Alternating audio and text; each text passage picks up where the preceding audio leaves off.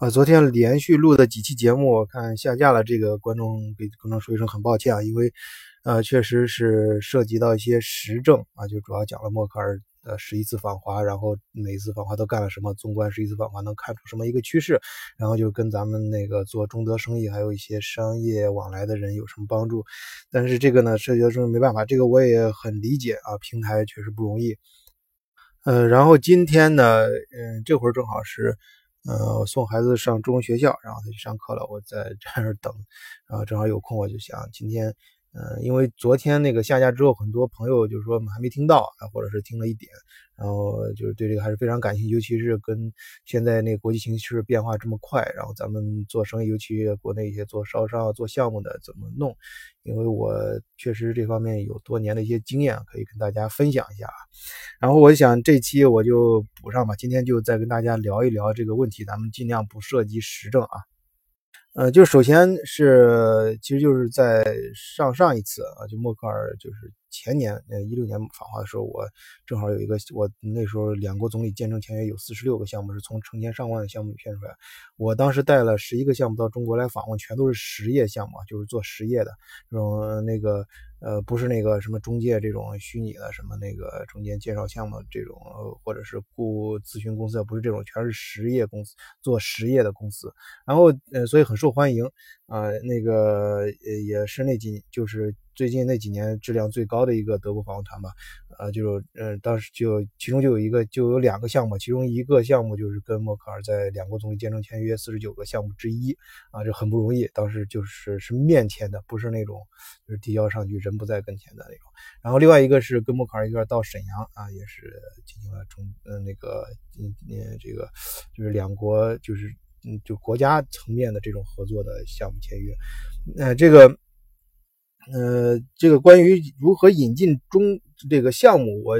呃，我跟大家提就是三个，呃，三点，就是注意怎么引进德国项目到中国，或者怎么促成两国，呃，就是比较符合，呃，比较能够成功，成功率比较大的这样，这这我这我自己的经验总结啊，不一定对，就是因为我接触的只是我能接触的面嘛，啊，咱们每个人都是有限的，然后跟大家可以交流一下，大家可能根据自己的经验。啊，判断这三点呢，第一点呢，就是是你一定要符合一个大前提，就是现在中德合作最大前提就是，呃，德国的工业四点零和中国的二零二五战略啊，这个是一定要符合这个大的框架，因为这是这是就所谓的，其实你做项目也就是呃做市场，抓住市场的痛点嘛，这是现在市场最大的痛点。中国现在经济发展到一定程度，它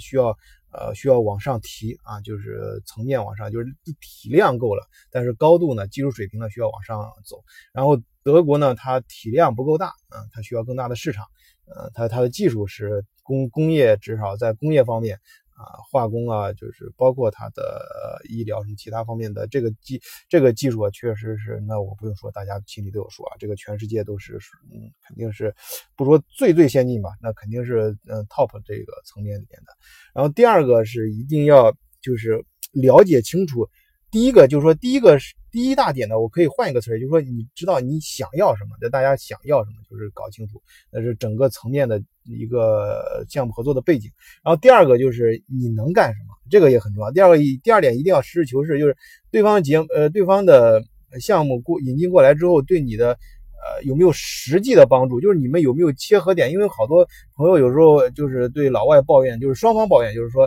哎呀，老外什么过来之后，他们看不起我们啊，或者是他们的东西不实用啊什么的，呃，不愿意去，就是给他们很多好处，他们也不愿意。为什么不愿意来呢？然后呢，老外呢，其实那时候就抱怨中国的有些地方就是。他的他的很多一些技术啊，包括他想扩张一些生意，他的目的达不到，他接接不上趟。然后是，呃，道源甚至于呃所谓的一些好的一些政策，实际上到最后发现是关门打狗啊！这你就这这老外肯定也受不了了。你你那个呃他就是双方抱怨，就是说你一定要切合的有切合的点，这个点一定要一二三四，你要很具体的罗列到，想清楚具体的怎么操作啊，就是。一这不仅要把这个点就是合作的点找清楚，而且要有可操作性啊！就是这这我再举个另外一个反面例子，就是你你有些有些产业升级，你在中国的话可能是呃呃升完级之后，你你原来本来生意还有生意做，可能是没有那么快，你想更快啊，更好的技术，但是升完级就发现你的企业很快就死了啊，市场上不接受。啊，所以你要一定要，呃，你比如说像以前我们在一些媒体看能看过一些好多人举这个例子嘛，比如说那个擦啊什么，就是西班牙这种，呃呃公公司呃那个做服装的，他也他人家那个高科技体现在他的物流上，他就是说市面上最好的呃那个造。衣服造造型，他不用自己去设计，不要自己搞什么创新，就是市面上最流行的呃一些衣服款式，然后他呃就是最短的速度，最快的速度，就首先是最短最及时，然后是这个流程最快，然后他的设计师就去就去照照抄，哎，就是按照这个分析这个大家的呃偏好，然后是去做出设计出最好的款反正，最快的速度让他做出来，然后面试在他的那个店里面呃。呃，全世界的这店里面最快的速度分发出去，那这个就是就是人家就没有说一定要最高科技，一定要设计最新的创意什么，而是说比较现实务实啊，就是可操作性。中国也中国跟国外的技术结合，你要知道，比方中国老的这种呃手工艺品啊，什么就是做你可能就不太适合。它有些很先进，你德国也有，比方说做瓷器，中国有每个地方，你你像呃中中原河南的有钧瓷神后，它那个地方产的，它是那个地方的土才能做做出来烧出来那种瓷器，然后南方的你像呃有这种传统的我就不说了，还有这前两年有朋友在做这个生意，像紫砂壶啊什么的这种，